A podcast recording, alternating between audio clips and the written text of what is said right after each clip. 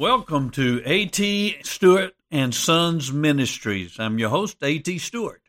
I'm glad you've chosen to join us today as we look into the Word of God. So take your Bibles and let's hang out in God's Word for a few moments and see what God would say to us today. Take your Bibles and turn over to the book of Ephesians, chapter five. Book of Ephesians, chapter five. Let me start off with a few questions this morning, ladies. First, is there anything about your husband you would like to change? Now, don't uh, answer the question out loud. Have you tried to change your husband? How many of you have met with long-term success in your efforts to change your husband? How many of you, upon trying to change your husband, have been met with this response?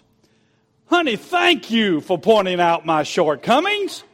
I appreciate that. I so want to change, and I want to be the best husband I can be. Thank you so much. Feel free anytime just to point out any of my shortcomings you'd like to.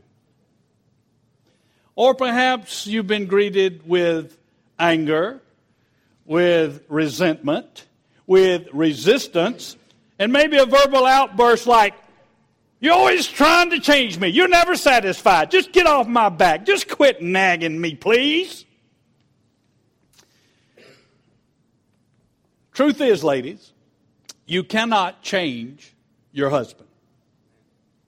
I tell ladies in premarital counseling, I said, if you don't love him like he is, don't marry him, because you will not be able to change him. Now, for some reason, during the dating and engagement phase, women get the idea they can change their husband. And guys, we're partly to blame. Because during that dating and engagement period, we will make temporary changes to get what we want, and that is for them to marry us. But once that happens, we go back to our old ways, don't we? So, ladies, the truth is, you cannot change your husband. And though you cannot change him, God can change your husband. And in fact, God wants to use you in a major way to change your husband. But I'll warn you, it's not in the way that you think. Remember, God's ways are not our ways. And so God's way to change your husband is not the way you would go about changing him. But let's face it, your way hasn't worked, has it? Some of you have been trying for over thirty years. And it hasn't worked. So let's give it God's way and see how it works. That brings us over to Ephesians chapter five. We're going to be looking only at one verse in this passage. And then we'll be looking at another passage in First Peter. The verse we'll be looking at is verse thirty-three. In this chapter, Paul deals with the husband and wife relationship, and gives one, some of the greatest teachings about marriage that we have in all of Scripture. And one of the things that you need to keep in your mind from the forefront is that in this chapter, Paul likens the marriage of man to his wife to the relationship of Christ to the church.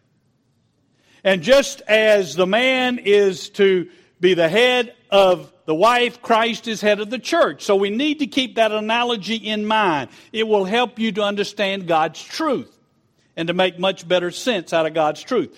God desires that the marriage be a picture, a mirror of the relationship between Jesus and the church. God desires that your marriage is a reflection to the world of the relationship Jesus has to the church. And so that question needs to be foremost in your mind. Is my relationship to my husband a reflection of the church's relationship to Christ?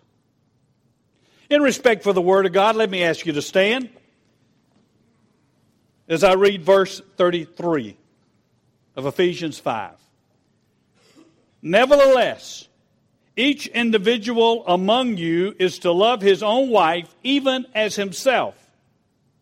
And the wife must see to it that she respects her husband. You may be seated. In this passage, it deals with the husband and wife relationship. Nowhere does Paul tell a wife to love her husband. You may find that rather strange, ladies, but he never tells a wife to love her husband. But what he does tell her is to respect her husband. The most important words that you can speak to your husband are words of respect. Why is it that God tells a wife to respect her husband? Because one of your husband's greatest needs is to be respected and to be admired by you, his wife. We men had rather be respected by our wives than loved by our wives. You say, but I love him. Well, to us, if you love us but don't respect us, that doesn't matter. We want your respect. We want your respect so much that wars have been fought over a man trying to get the respect and admiration of a woman. It is a driving force within us, and God made us this way. How many times have you seen little boys and girls playing, and the boys start trying to show off for the girls? They want the girls to notice them. They want the girls to look at them. They want the girls to admire them. Notice cheerleaders are girls. Those guys out on the field playing, man, they, they want to impress those girls over there that are cheering for them. It's innate within us. We desire the respect and admiration of the woman that we love more than anything. Now, there are positive aspects to this. The drive to achieve in many men is based on a desire to have their wives appreciate and respect them. A husband will seek to live up to his wife's respect. When he knows that you respect him, he will seek to become more worthy of your respect.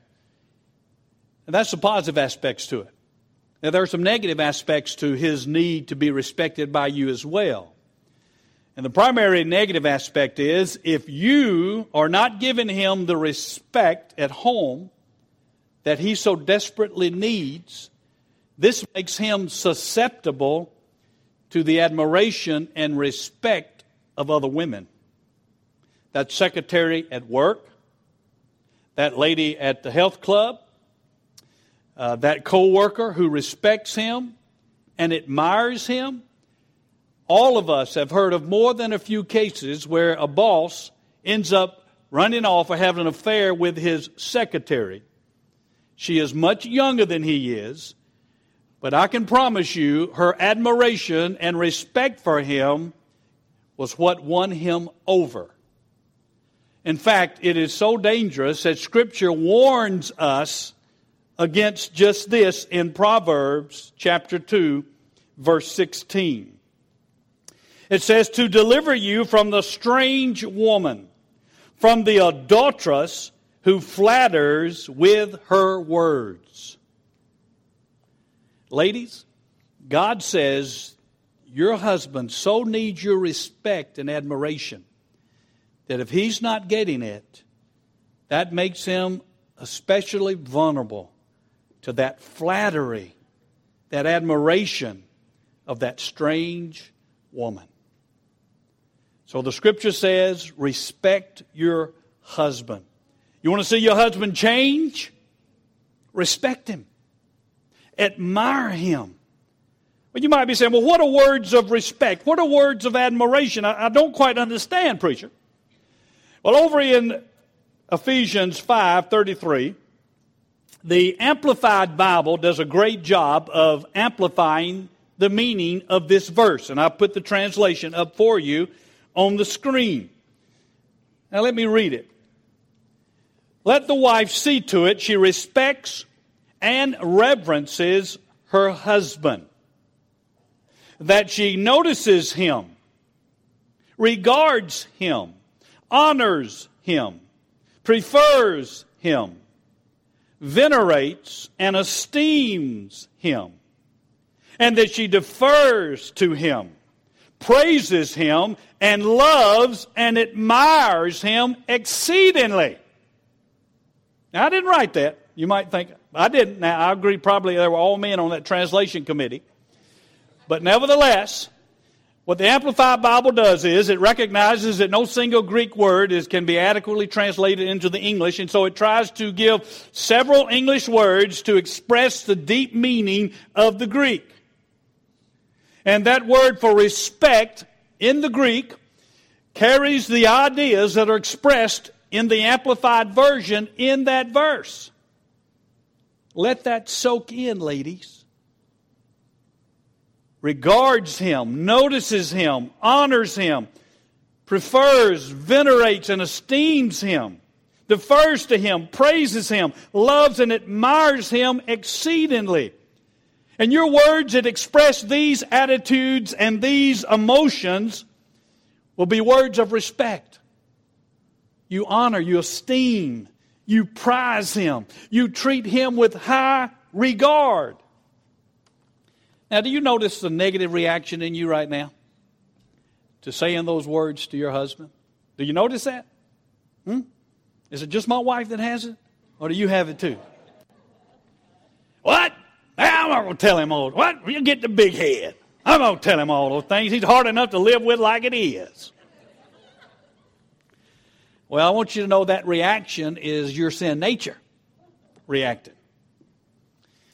I want you to know the Bible, first of all, makes it clear, and you need to realize that Satan does not want you to speak words of respect to your husband. And when you resist doing it, you're falling right in line with what Satan wants.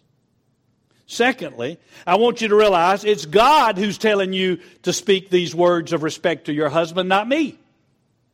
He's the one that says you are to see to it that you respect, that you honor, you esteem, you regard your husband, not me. The Bible also says that you can do all things through Christ who strengthens you. So he'll give you the strength to do it. And the Bible also says, to him who knows what is right and does not do it, to him it is sin. Words of respect, words of admiration. Now, there are four areas that your husband especially needs to hear your words of respect. First is masculine, physical masculinity. He needs you to admire. He needs to have your respect with his, his build, maybe his broad shoulders, maybe his strong arms. I was teaching this several years ago to a group of ladies. And I told them about this, and this one lady in particular, her husband, I knew him, and he, and he was rather tall and thin. And I told her, I said, you know, guys need this. I said, in fact, if you go up to your husband, say he's there with a T-shirt, and you say, man, man, your muscles sure look big. I said, he's going to flex. He's going to flex. And she thought to herself, nah, not my Jerry. Well, a week later she came back, she said, you were right. She said, I went up to her and said, man, those your arms really look strong today. First thing he did was he flexed. We need that. You know, truth is, ladies, inside of this big body is a little boy. Inside of that man you live with is a little boy that needs respect, and he needs admiration. And when you speak words of admiration about his physical masculinity, this builds him up. Also, his mental masculinity, about his dependability in his job, about his sound judgment, about how he makes good decisions, how he is good at problem solving.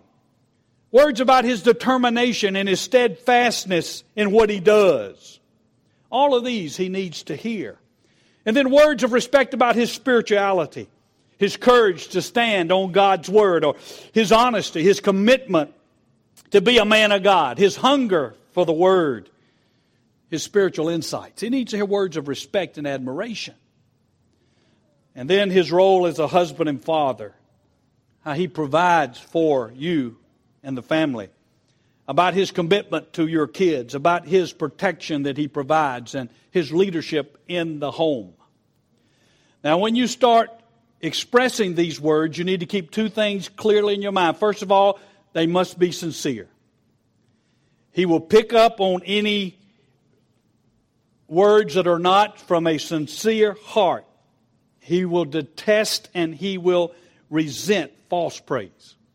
So that means you've got to take time to cultivate true admiration and respect for Him. Now, I know what some of you are thinking, but trust me. Brains, brawns, skill. Every man's got one of those three. Find the one your husband has and ask the Lord to show you.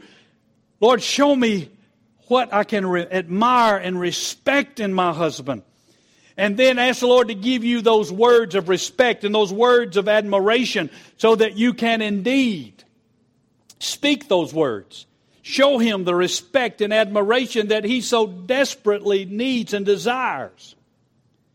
Now, here's the thing that you're going to have to take on faith, ladies.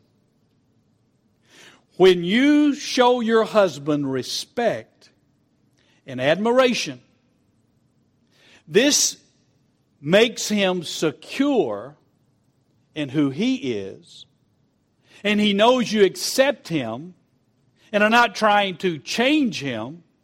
And guess what? That he's open to be changed by God. See how it works? Rather than your respect and admiration making it hard for him to change, your acceptance of him makes him willing to change. I know it's counterintuitive, but that's the way it is. The respect that you give him gives him the power he needs to change because he's feeling accepted by you.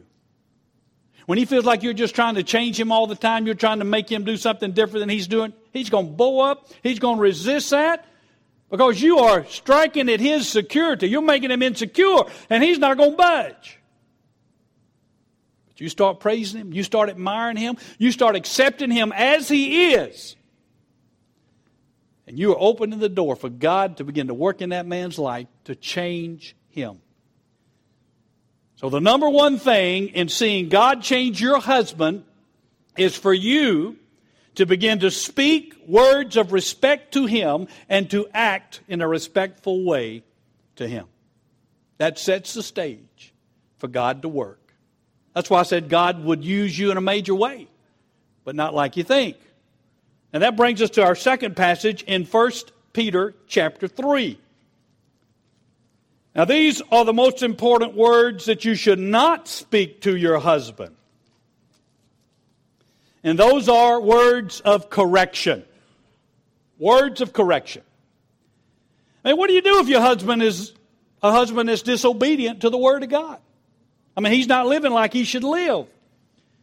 Well, Peter tells us in chapter three, in verse one, he says, "In the same way, you wives, be submissive to your own husbands, so that even if any of them are disobedient to the word," okay, they're living in disobedience, they're not living like they should, "they may be won without a word by the behavior of their wives, as they observe your chaste and your respectful behavior.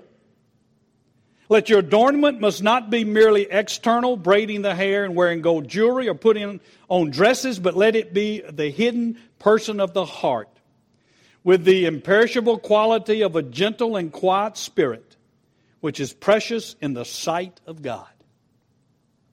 What do you do when your children disobey? You correct them, right? You speak words of correction to them when they get out of line, and you should.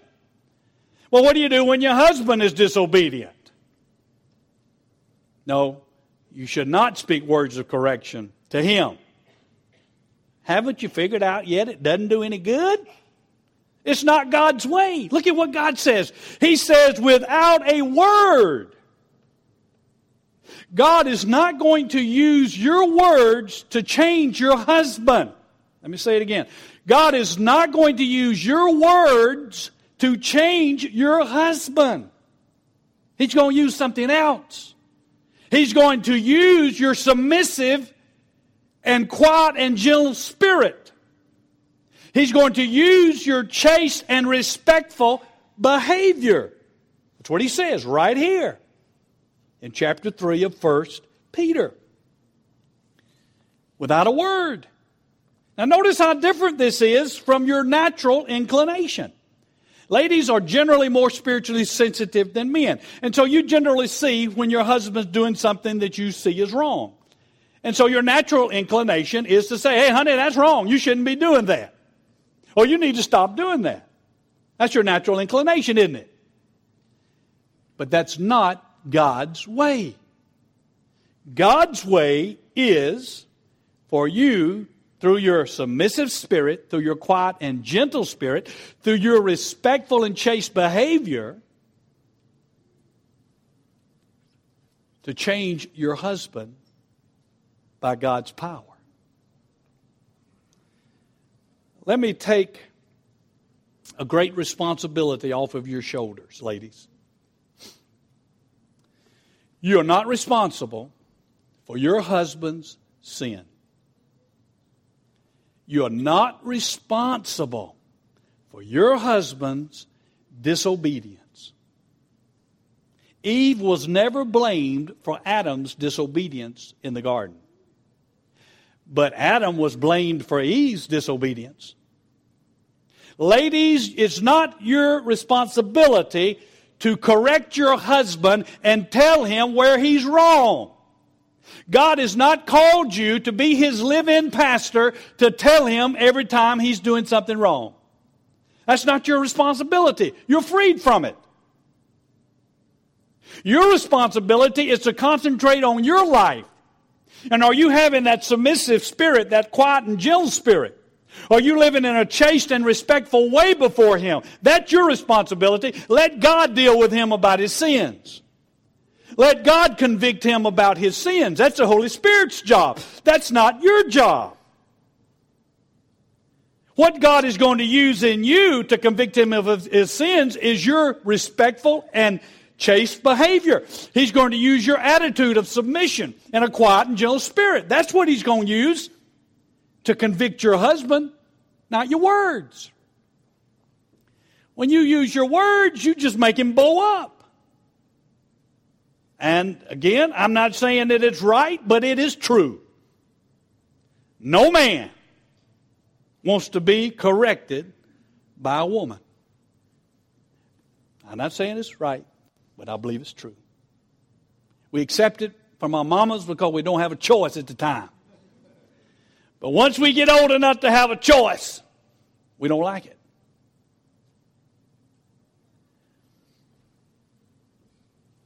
God says the way to see your husband change is not with your words, but first with that submissive spirit.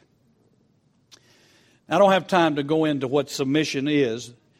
We do have a tape on our website that you can go uh, to the sermons online, and under the s- sermon finder, put in the series Marriage, and I have a s- tape there on what submission is and what it's not. But ladies, God desires for you to learn the true meaning of submission, which is not slavery, it's not inferiority. It's placing your abilities under your husband's direction so your whole family can be strengthened. It's that submissive spirit that will change that man. Because when you're submissive, he doesn't have to, to bow up. You see, what he bows up to, what he resists is that pressure that he feels from you to change, to be different. And he resists that. But when he doesn't have that resistance, but he has that quiet and gentle spirit, then he doesn't have that negativity that he's got to deal with. Also, the quiet and gentle spirit. This is so important. Quiet means a tranquil spirit that's tranquil from within. Gentle means under control. It means meek. Just the opposite of agitated and fearful and anxious and nagging. It's an attitude that puts complete trust in God and God's ability to work in all situations. A lady with a quiet and gentle spirit knows her husband needs to change. She knows where he needs to change.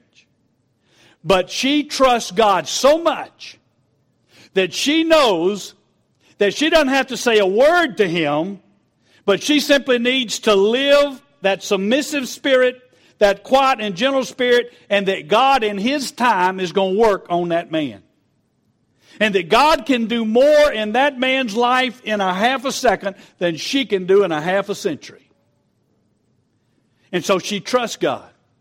She knows that it's not her job to correct him, to be his Holy Spirit.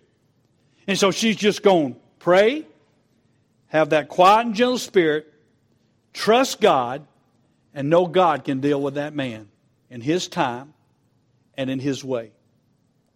And then he says, a respectful and pure behavior.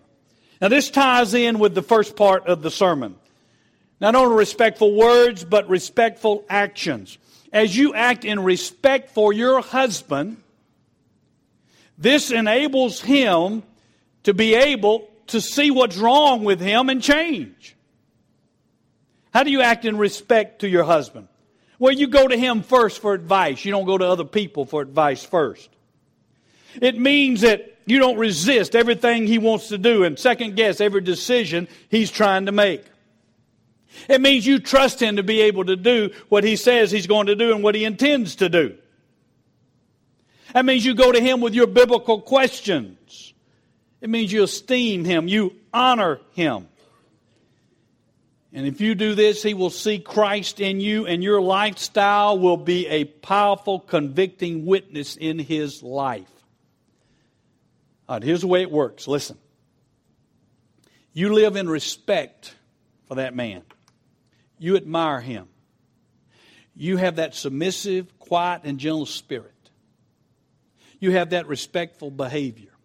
And you know what he does? He feels accepted by you, and he wants to live up to your admiration. He wants to even be a better husband because he knows you expect him and you re- admire him. And because you're living this chaste, respectful life, he sees his own sin in reflection against your righteous life. And God uses that to convict him. And because you're not trying to change him, he doesn't have all these negative emotions, and his ego hadn't gotten involved, and so God can just work on him straight because he sees in you that righteous life, and he knows he needs to change. And because you're being obedient, God works in his life, and he changes. God's way, God's time, to God's glory. Don't think, well, I've been submissive for one week and he hadn't changed, preacher. You let God deal with the when and the how. You just be responsible for yourself. Switch your attention from trying to change that man to trying to change yourself to be the wife God's called you to be. And you will be amazed how God will work on that man. Not through your words, but through your life. Now, I want to recommend a book to you. It's called Created to Be His Helpmeet. It's by Debbie Pearl. Now, my wife is just about finished reading this book, and she tells me it is the absolute best book she has ever read on the subject of being a godly wife. She says, warn the ladies, though. It will convict them. It will challenge them. And if they're not really serious about being a godly wife, don't pick it up, because you'll throw it down.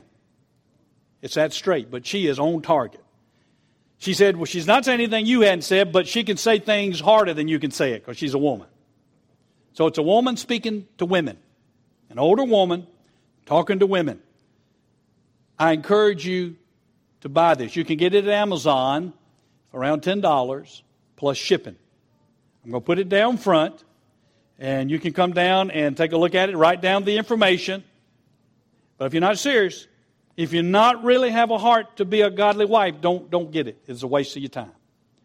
But if you're a woman who's saying, you know, I want to be that. I want to be that godly wife. I want to be that wife of Ephesians five thirty-three. I want to be that wife of First Peter three. I really do. I want to be that wife so that my marriage can be the best it can be. Then get this book. You will not be disappointed.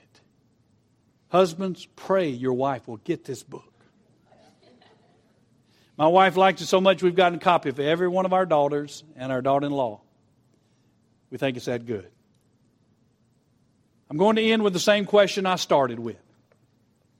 Ladies, is there anything you'd like to change about your husband? Let's pray.